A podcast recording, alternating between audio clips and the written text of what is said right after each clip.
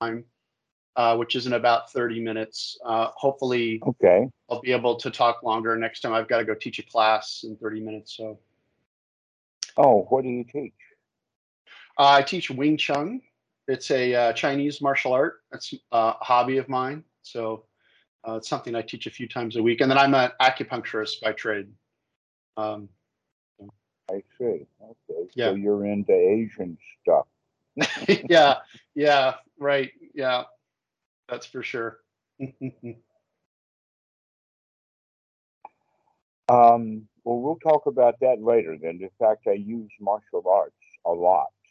Okay. in, uh, the Dharma. Great. Uh, you could you could go so far. Have you ever heard of Bodhidharma yes. and Shaolin and all of that? So you know Sure. that there is a deep connection. Yep. Within uh, within Japan, it was quite remarkable in the sense of the period of time that as the shogunate gained power Hmm. and stopped all the feudal wars in um, uh, Japan over the period of 1500, 1600, that, that time frame, uh, uh, that in fact uh, there is a, uh, a book series called Shogun that was Mhm. made into a nine hour uh, uh, video uh, set uh, that was happening during that time. Yeah. Well, that's also the time that Buddhism came to Japan. Ah. Okay. Just at about the time when the martial artist who had gained all of these skills with all of this warfare Hmm. didn't need it anymore. Mm. Mm-hmm. Mm-hmm. Okay. And so what happened with the martial arts is, is that they became stylized Mm. as a form of body meditation. Mm. So that if you know about Zen and the art of archery, it's all about form, Mm. of doing it exactly right. Mm. And that that's what we're practicing is getting things down because we're mindful, we're paying attention. We've done it over and over again. We've gotten repetitive. And once the arrow is launched, part of the process is to ignore the target being hit.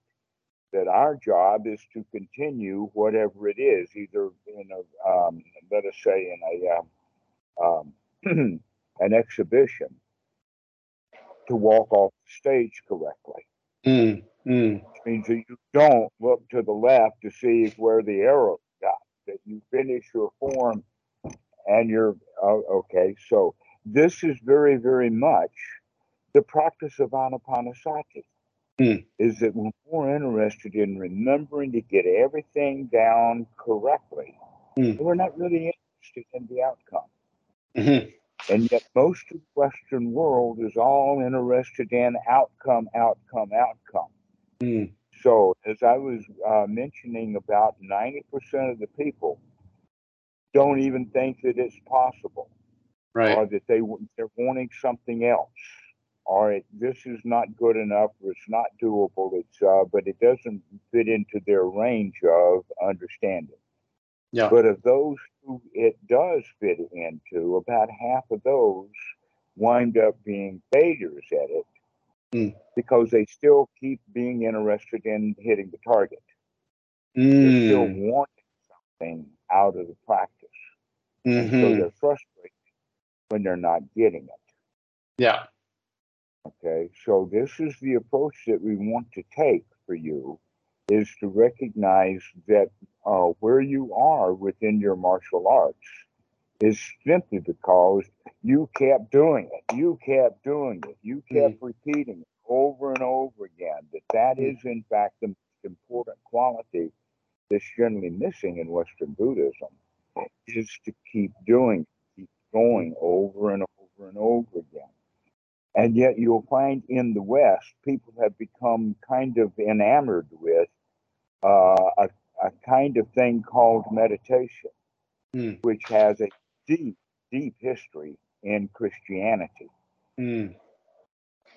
And so almost everything that we see within uh, uh, Asian or Buddhist meditation, we want to put it into that little, um, let us say, area of the mind of what we already know.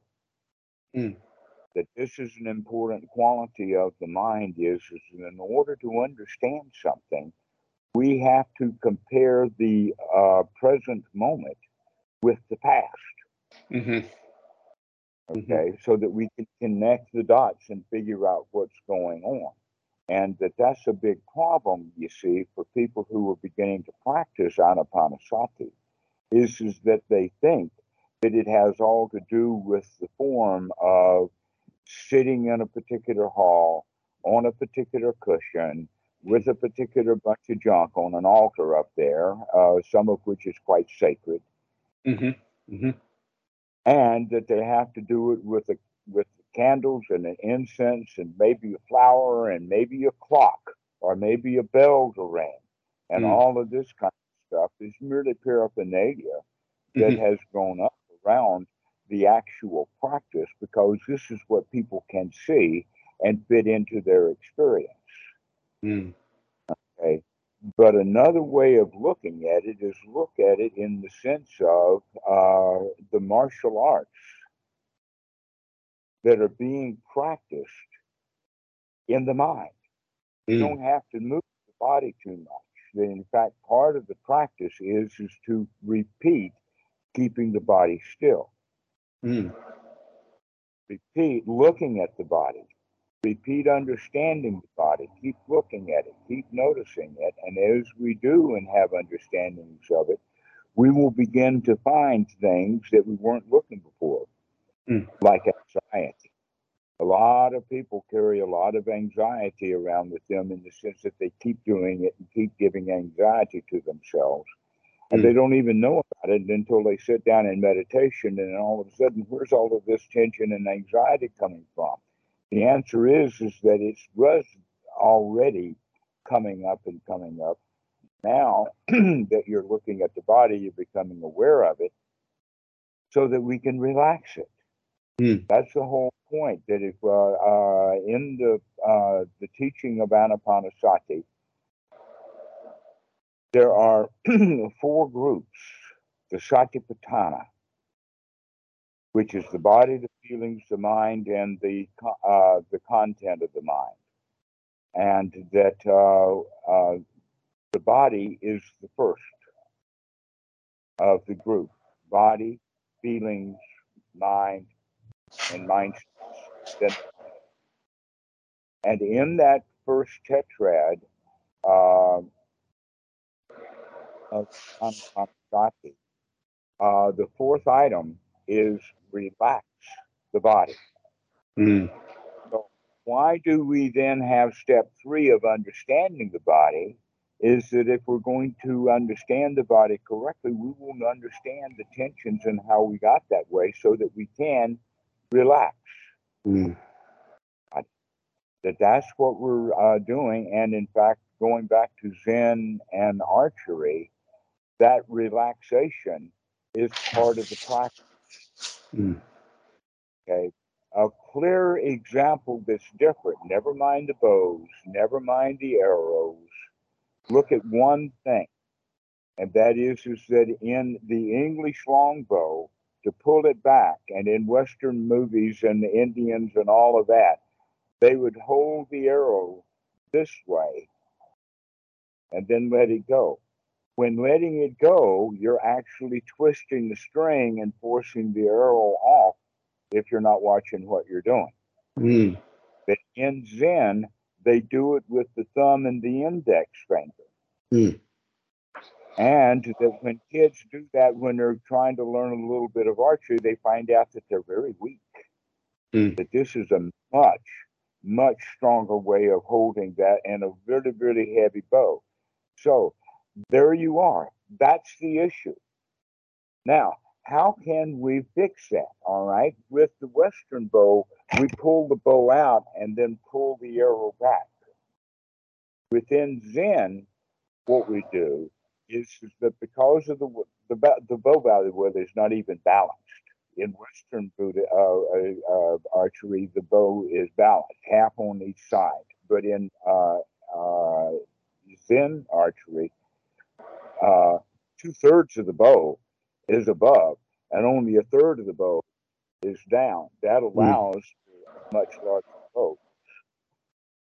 And so the way that the thing is done is, is that as the archer grasps that arrow with his thumb and index finger and pulls it out, he's already got the bow right at the face so that he notches the arrow at the face.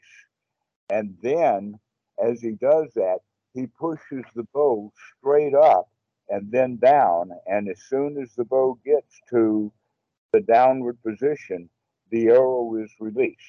Mm. Okay, which means that we're doing it stylistically. We're not interested in hitting the target. What a Western archer will do is aim at the target. Mm. Mm-hmm. Right? How and how long does that take? But in fact, I've seen movies where people are holding that big bow out there like that and looking around like, you know, what is that? Real archers don't do it that way. Mm, mm. That in fact, the only way that you could do that would be with a compound bow. Mm-hmm. Because uh, uh, the way that the compound bow operates is, is that the outward force here is very low. But as the uh, bowstring moves in its own warp uh, pulleys, so that all of a sudden it gets a huge amount of force to mm. push the arrow. Mm-hmm. Okay. But standard longbows uh, we have to do it in this one way. Now, why am I spending so much time with this? Is because archery, like almost all martial arts, is a body mind training. Mm. It is always a body mind training, and anapanasati is a body mind training. Mm. Except that it has different qualities and different results because we're actually focusing more on training the mind and training the body only in the sense of having the body relaxed. Mm-hmm. Mm-hmm. Okay, so this is actually anapanasati that I'm I'm taking a kind of a different approach. Normally, the way to teach it is to start at the very, very beginning and that is dukkha, dukkha nirodha. The Buddha says that he only taught one thing. He does not teach a whole bunch of stuff. He only teaches one thing, but that in one thing he goes pretty deep. Mm. Goes all, all, the way down to the bottom of it. Okay, mm-hmm. but only one thing that he taught was dukkha, dukkha nirodha in the sense of uh, first off, well, I have to understand that the word dukkha in Western Buddhism is mistranslated badly. Mm. That is translated as suffering. And I got used to using the word suffering, and so sometimes that word will slip out when I'm actually thinking of dukkha. Mm. But the word dukkha doesn't mean suffering, it means being annoyed or dissatisfied with something, that things are unsatisfying. An example of that is, is that the guy sees the girl who has makeup on trying to present herself in our culture as being attractive and she scores. In that way, he's attracted. Hmm. Okay. Mm. Now, a lot of us will say, oh, well, that's quite marvelous that he's attracted like that. It makes him feel good except when he is fairly ignorant, what will happen instead is, is, that he will begin to see and not just like what he sees, he wants to keep it, he wants to own it, he wants to have it around for future. Mm, hmm Okay. And so now he gets himself into a state of wanting something he doesn't have. If it gets really bad like that, it can be called lovesick. He can make himself ill with not getting what he wants. Mm-hmm. Mm-hmm. And is possibly also terrified that he's not going to get it anyway, so he doesn't even try. He just pines. Mm. Now that's the extreme, but we do that with everything, even down to the cup of coffee. Mm. Every movement that we make is because we want something.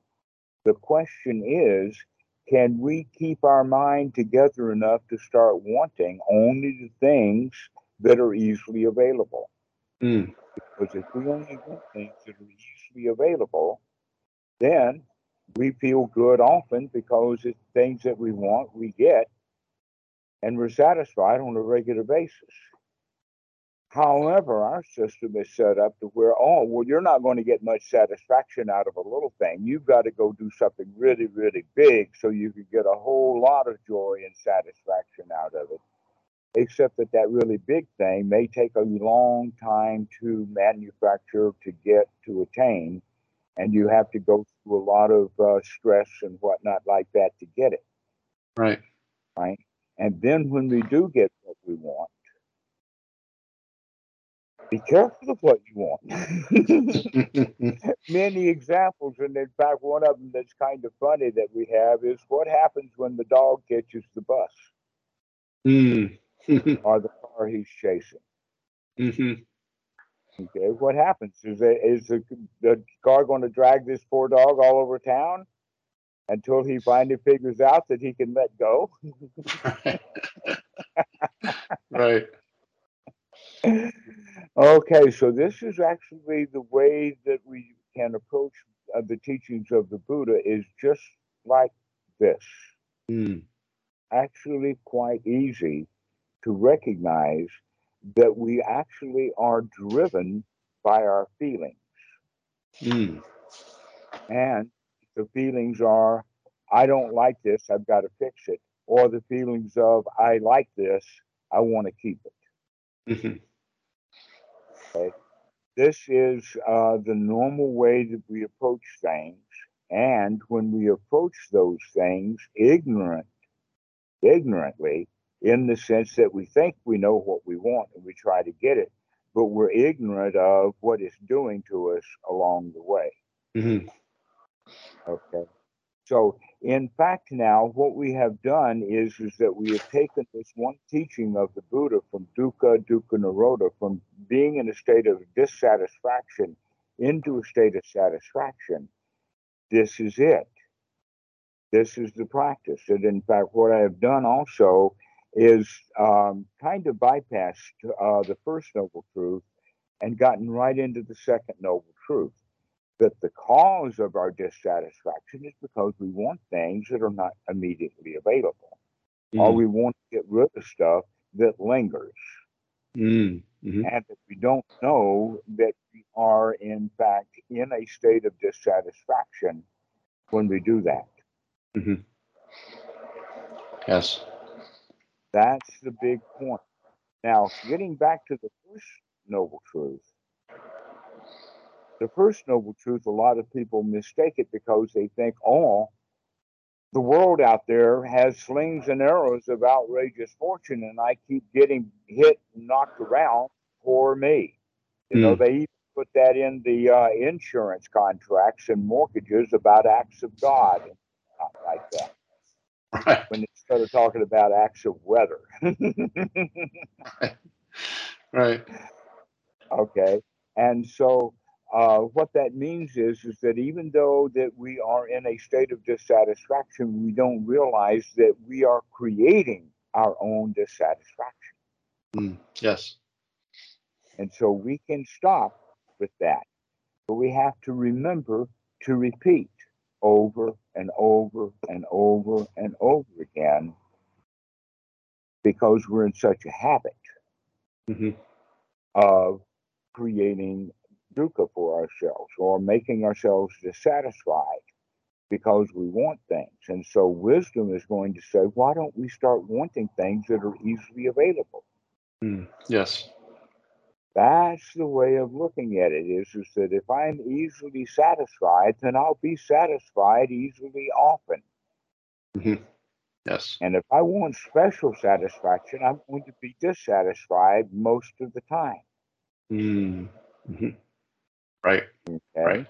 So this is a way of looking at it that in fact we can come out of our dissatisfaction directly into satisfaction, that it doesn't take a long time.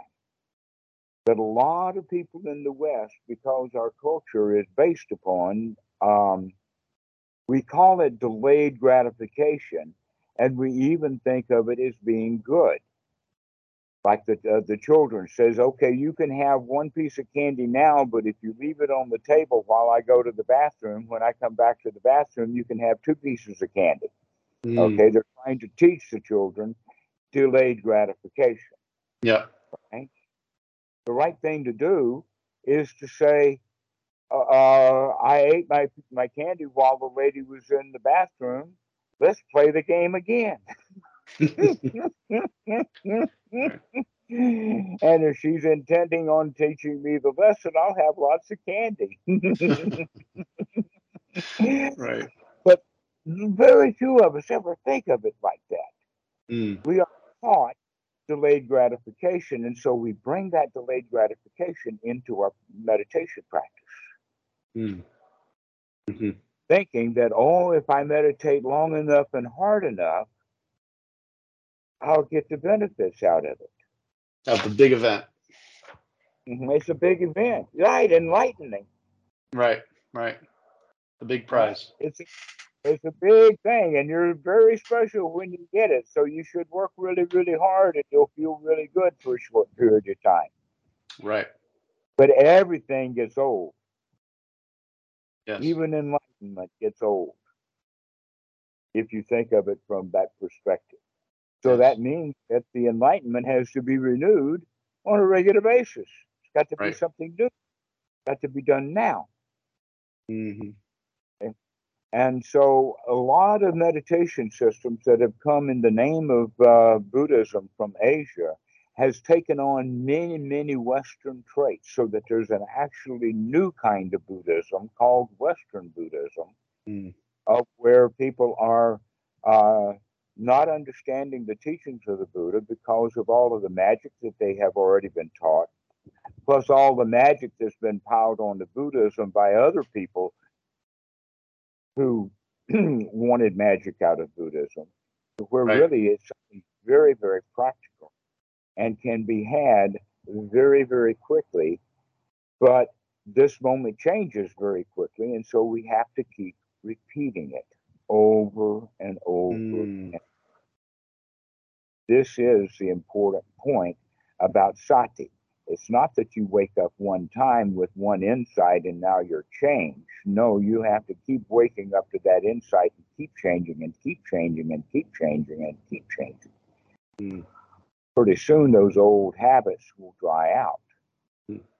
Along the way, there is this waking up and making a change.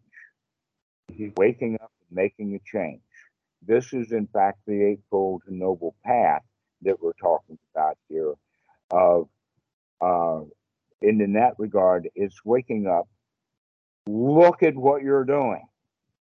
Recognizing that whatever is happening right now, coming into the present moment, means to investigate the present moment, to be here now with the understanding that we can make it better. We can improve things. We can throw these unwholesome thoughts out and have wholesome thoughts instead. Mm. And then after that, the, the fourth item is called Samma Sankappa. Now, in the suttas, um, these first three of sati to wake up, investigate, look at what you're doing, make a change. These three skills run and circle around each other. They make something new happen, and that in fact, one skill will help the other.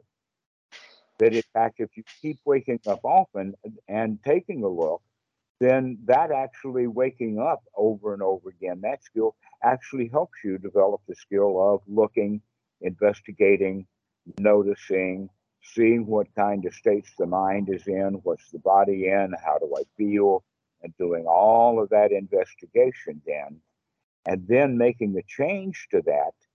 These three things run and circle around each other so that it develops kind of a, uh, a three spoked wheel. Hmm. They run and they circle. And then when we get this thing going, what one of the things that we have going is by making that change over and over again of brightening our mind, putting wholesome thoughts in, we begin to change something that's underlying all of that, which would be the attitude. Okay. Two boxers have a fight. Lots of people, money, all of that kind of stuff. One of them wins, the other one loses. They take the two fighters and put them in their rooms, and now they're having a massage. And the thoughts going through the. Okay. Will the thoughts of the guy who won the fight be the same thoughts as the guy who lost the fight? Hmm. Even if you're thinking about leaving the profession, one's doing it on a high note, the other one is doing it from defeat. Yeah. Okay. And we are, in fact, having thoughts of being defeated a lot. I Mm. can't get what I want. That's what we mean by these dissatisfaction. And so we begin to develop an attitude over life of, in fact, we were born with the attitude of being a victim. When a child is born, it's helpless. We can't feed ourselves. We, you know, e- everything is, uh, and when we're little kids, the furniture is too big. Children have to have special clothes, all of that kind of stuff. Okay. And so we start off as a victim and we remain Mm. by the time six years old, we're told, do you go to school? You do what you're told to do. And most of us remain with that leaning or that attitude of being a victim. Mm. This practice now of looking at what you're doing, waking up and making a change, repeating that over and over and over and over again is now beginning to change that attitude that I can do this. Mm. I can do this. Just like when you first started doing martial arts, you were clumsy, and the teacher kept saying, "Uh, "Do it this way, hold your arms this way," over and over and over. Ich, ni, sa, chi, or whatever the practice was. It's Tai Chi, you keep rolling that thing over and over and over again until you get it down right, just like the Zen archery, over and over and over again of doing these three things of waking up, taking a look, and making a change. And this begins then to build this next thing, Samma Sankappa, which is the right attitude. Mm. Just as in martial arts, there came a time when you begin to understand that I can do it. Mm.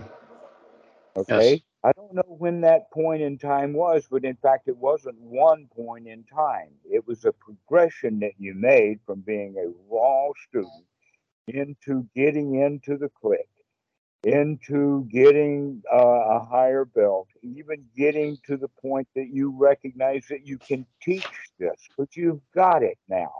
hmm Yes. That's the whole idea then about the Eightfold Noble Path of these four items. Then, when we have that attitude that we've got it, that makes the right effort a whole lot easier. Mm. Now there are four circles or four things running around. Now we've got a four spoked wheel, and that wheel is actually quite stable. Mm. Mm. So that stability of the mind, actually, the Buddha calls it unification of mind. Mm. but it's that uh, the word um, unification or bringing together the factors is the Pali word samadhi that is wrongly translated as concentration. hmm That in fact, if you get uh, uh, two team players, let us say that are in some sort of boxing match with your whatever martial arts that they're doing, if one guy gets over concentrated, he'll lose. Mm. Why is because he's watching for something to happen and something else happens. He's not open. Right. right. Yes. So what we're actually talking about is a unification of mind that is an opening. Mm. What we mean by the opening is, is that we're no longer thinking about what we're doing.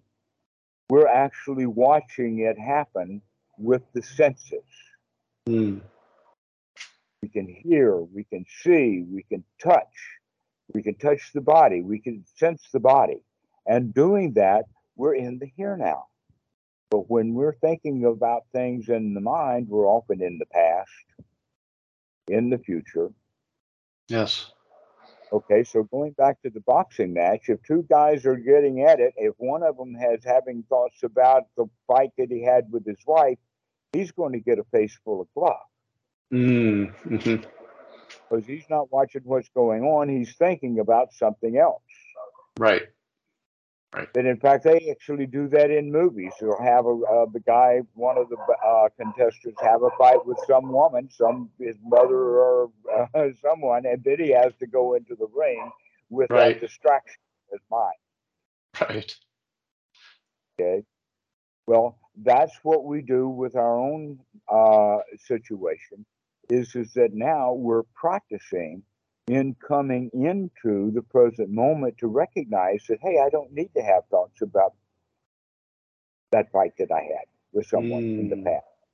Let me practice this present moment happily. Mm, Right now is okay. In fact, we can look at it like this: is that your past is dangerous. Many dangerous things have happened to you, lots of feelings coming from childhood, and the future is dangerous. Oh, you've got work to do, you got to feed yourself, you've got students, all of this kind of stuff. Only the present moment is safe. mm. Yes. You're not being attacked by anything right now. But Right. if we have thoughts of what's going to happen or what did happen, now we feel unsafe again. Yes. but not because of the present moment. The present moment is quite safe. Yes. So that's one of the key points then that we have to practice of feeling by talking to ourselves into being safe. Mm, mhm. We have thoughts of, I'm safe right now. I'm safe right Mhm. now. There's Mhm. no alligators, there's no boogeyman, there's no problems at all. Wow, I can relax. Yes. I am safe. Yes. I can get comfortable. I uh. I I really hate to uh have to go right now. Um I'm really enjoying this and I wish I could uh stay in the conversation, but I've got to dash off to go teach. Um Ah, fear again. I got it. well, I don't want to be late. That's it. Because something bad will happen if you're late. That's true. What happens if you walk in late with a great big smile on your face? Not much. All right. Well, go ahead and we'll feel, we'll finish with that, Okay. recognizing that this is a moment to practice. Okay. Thank you. Okay. Yes. Every moment is a moment to practice if we wake up. Greg, it's been really great to meet you. I hope to see you soon so that we can get into uh, uh, more detail. Thank you very much. I hope to uh, call again very soon. I really appreciate Okay. it. Uh, All right. I'll see you in a couple of days then. That sounds great. Thank you so much. Okay. Take care. All Bye-bye. righty. Bye bye.